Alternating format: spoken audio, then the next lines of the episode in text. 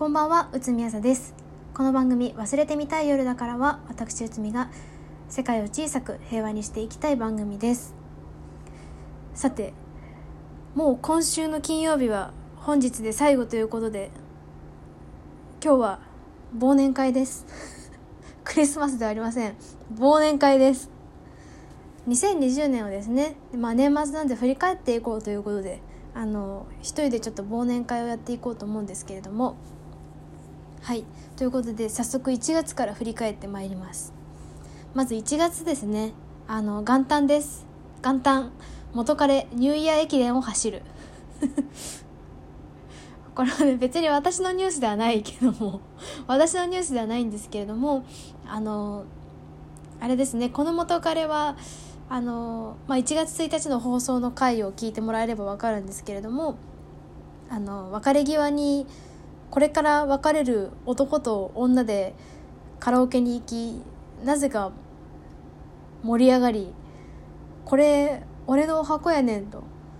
HY さんの366日をお見舞いされたあの元彼です。で今年どうなる？今年じゃないや来年もどうなるんだろうって思ってあのニューイヤー駅伝のなんか出場のエントリーリストみたいなの見たんですけど 多分ですけど怪我とかなければ多分今年も走る。でも見ない。今年は見ない。その理由は1月1日の放送の回を聞いてください。今年はねいやでも見るか。どっちでどうしどうしようかな。元彼走るの見ようかな。迷うけど今年は見ないと思うな。今年はちょっとニューイヤー駅伝ちょっとパスすると思います。はいということで続いて2月。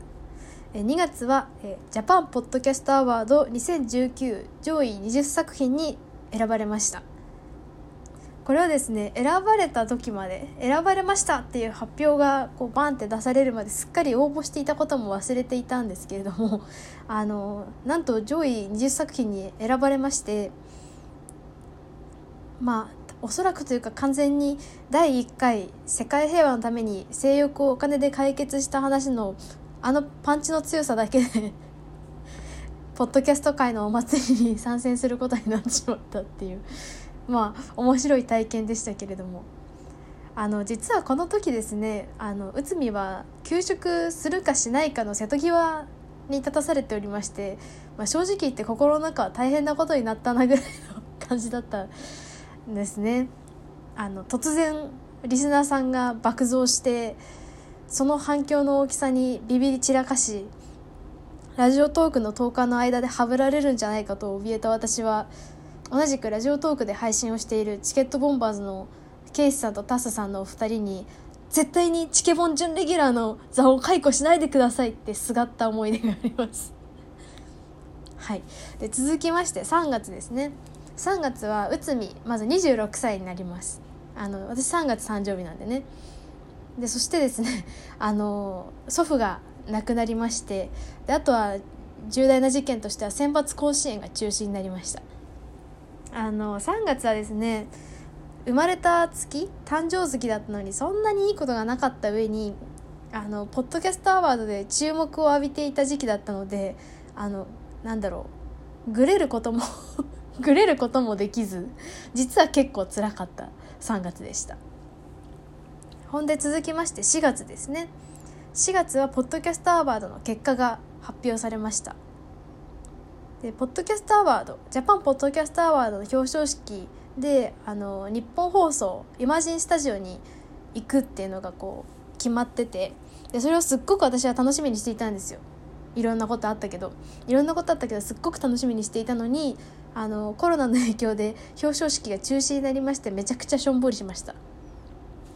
ただあのポッドキャストアワードの後になんかその特番の時にあの内海のお便りが私送ったんですよ。さって。そしたら内海のお便りが放送中に読まれるなどして、まあ、微妙にテンションは上がりました。はいということで続きまして5月。5月はですねポッドキャストアワードも終わってちょっとあののんびりし始めた頃だちょっと調子もね上がってきたのですが、えー、その時5月は、えー、ツイキャスでダイエット配信をしてました。ダイエット配信っていうのはですね YouTube で寺脇まりなさんの動画を見ながら私がひたすらそのせっせと動いている背中を配信するっていう 意味がわからない今ではもう伝説となっているツイキャスでの背中配信なんですけれども。これはですね私が顔出しをしたくないけれどもあのダイエットをしている様子はあのリスナーのみんなに見張っておいてもらってやる気をこうつなげようっていう。そういうだから背中だけ配信するっていう斬新なスタイルを編み出した回ですね。私は結構よくわかんないツイキャスをよくやります。で続いてもう一個編み出すのが中小企業診断士の勉強ですね。でこれは中小企業診断士今年はちょっといっかって思ってたんですけどなんかオンライン飲み会みたいな時に好きな人も Zoom の中にいてで好きな人が今年も中小企業診断士受けるっていうことが判明してマジかってなって私よりもめっちゃ忙しい人が中小企業診断士今年も受けるんだしかも本気でやるんだって思ったらなんか私も頑張ろうって思って結局中小企業診断士に参戦することを決めたっていう。でもあの一人ではやる気が続かないのであのリスナーのみんなにツイキャスで 見張ってもらうことにしたっていう回ですね。あの結構毎日あのコンティニューコインとかをもらいながらあの中小企業診断士の勉強してました。この頃は。ほんで同時にあの復職の診断。そろそろ会社に戻っていいですよっていう診断が5月ぐらいに出たんですけれども、まあ、会社ももう3回目の休職ということでですね。なかなかこうどうだろうっていうことで。で、まあ、コロナの影響で外に出てないっていうのもあったので体力がじゃあ果たして続きますかねっていうのであのしばらく通勤訓練っていうのをやったんですけどそれやってる間にあのバテまして体力がなくなりましてあの結局あの復職がダメになっちゃったんですね。でそうこうしているうちに6月。でも復職ダメでもうその落ち込みが大きすぎてラジオトークをしばらく休むっていう。あの復職にね失敗した落ち込みが結構大きくてほとんど全ての活動を断念したと思いますこの時期に。中小企業診断士の勉強もこの頃結局もう疲れたってなってお休みしました。ツイキャス含め。でまあそんなこんなで迎えた7月にですねまあダメでもともとですけれども中小企業診断士の試験を受けました。これ受験料がね2万円以上するんですよ。受けないのはもったいないということであの試験を受けに行きました。で時間をかけた経済学とか財務とかはもうしっかり落としてえー、直前1週間であの無理やり叩き込んだ暗記系の経営法務と経営情報システムだけ科目合格をいたしました。これにより私の来年の受験科目は経済学財務会計企業経営理論中小企業政策の4科目まで絞られることになりました。そろそろ受かりたい。で、えーと、リワークセンターに通い始めたのも7月です。で8月内海は、えー、世界一カクカクするゲーム実況にはまりました。これはですね他人に貸していたゲームキャプチャーがやっと帰ってきてでゲーム配信を始めようってなったんですけれども始めようとした段階でパソコンのスペックが足りていないことが判明いたしまして、まあ、それでも無理やりツイキャスでゲーム配信をしたんですけれども あのやっぱり PC のスペックが足りてないのでもうあまりにもカクカクしていてほとんど何が起きてるのかさっぱりわからないと話題になりました。ほんで8月に起きたことといえばもう一つは、えー、失恋ですね。あの第55回長い片思いに終止符が打たれたっていう回であの4回にわたって詳細を話したんですけれども、えー、内海の好きな人があの婚約をしてしまったのでしてしまったっていう言い方失礼だ。婚約をしたのでおめでたいことに。もうグーのでも出ない失恋をいたしました。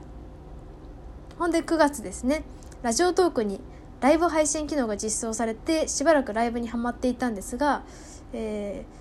母がちょっと私の調子があまりにも芳しくないねっていうことでしばらく私の家に来て滞在することになったのでラジオトークとしての配信活動しばらくストップしました。で10月その配信ストップ期間中にそのもう婚約しちゃったんですしちゃったじゃない。婚約をおめでたいことにされたんですけれどもあの好きだった人が、えーと、たまたま私のいる地域にあの仕事で来る機会があってで2人でお茶をいたしました。最後にあったのが2019年の11月末の愛子のライブで私がわざわざ彼のいる街で開催される愛子のライブのチケットを取って会いに行った時。で約1年ぶりの再会だったんですけどもやっぱり嬉し会えて嬉しかったです。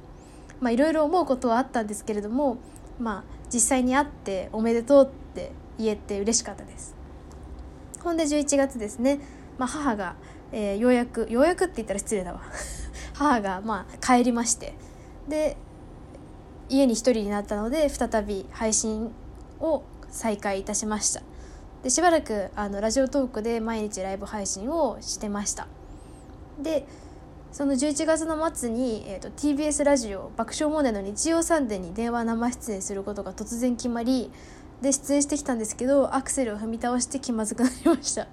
そろそろあの第1回を超える配信をしたい今日この頃なんですけれどもなんかやっぱりラジオ始めますっていう最初の1本であの話をしたってなんか結局一番私らしいなと思ってなかなか超えられない今日この頃。ほんで12月今ですね。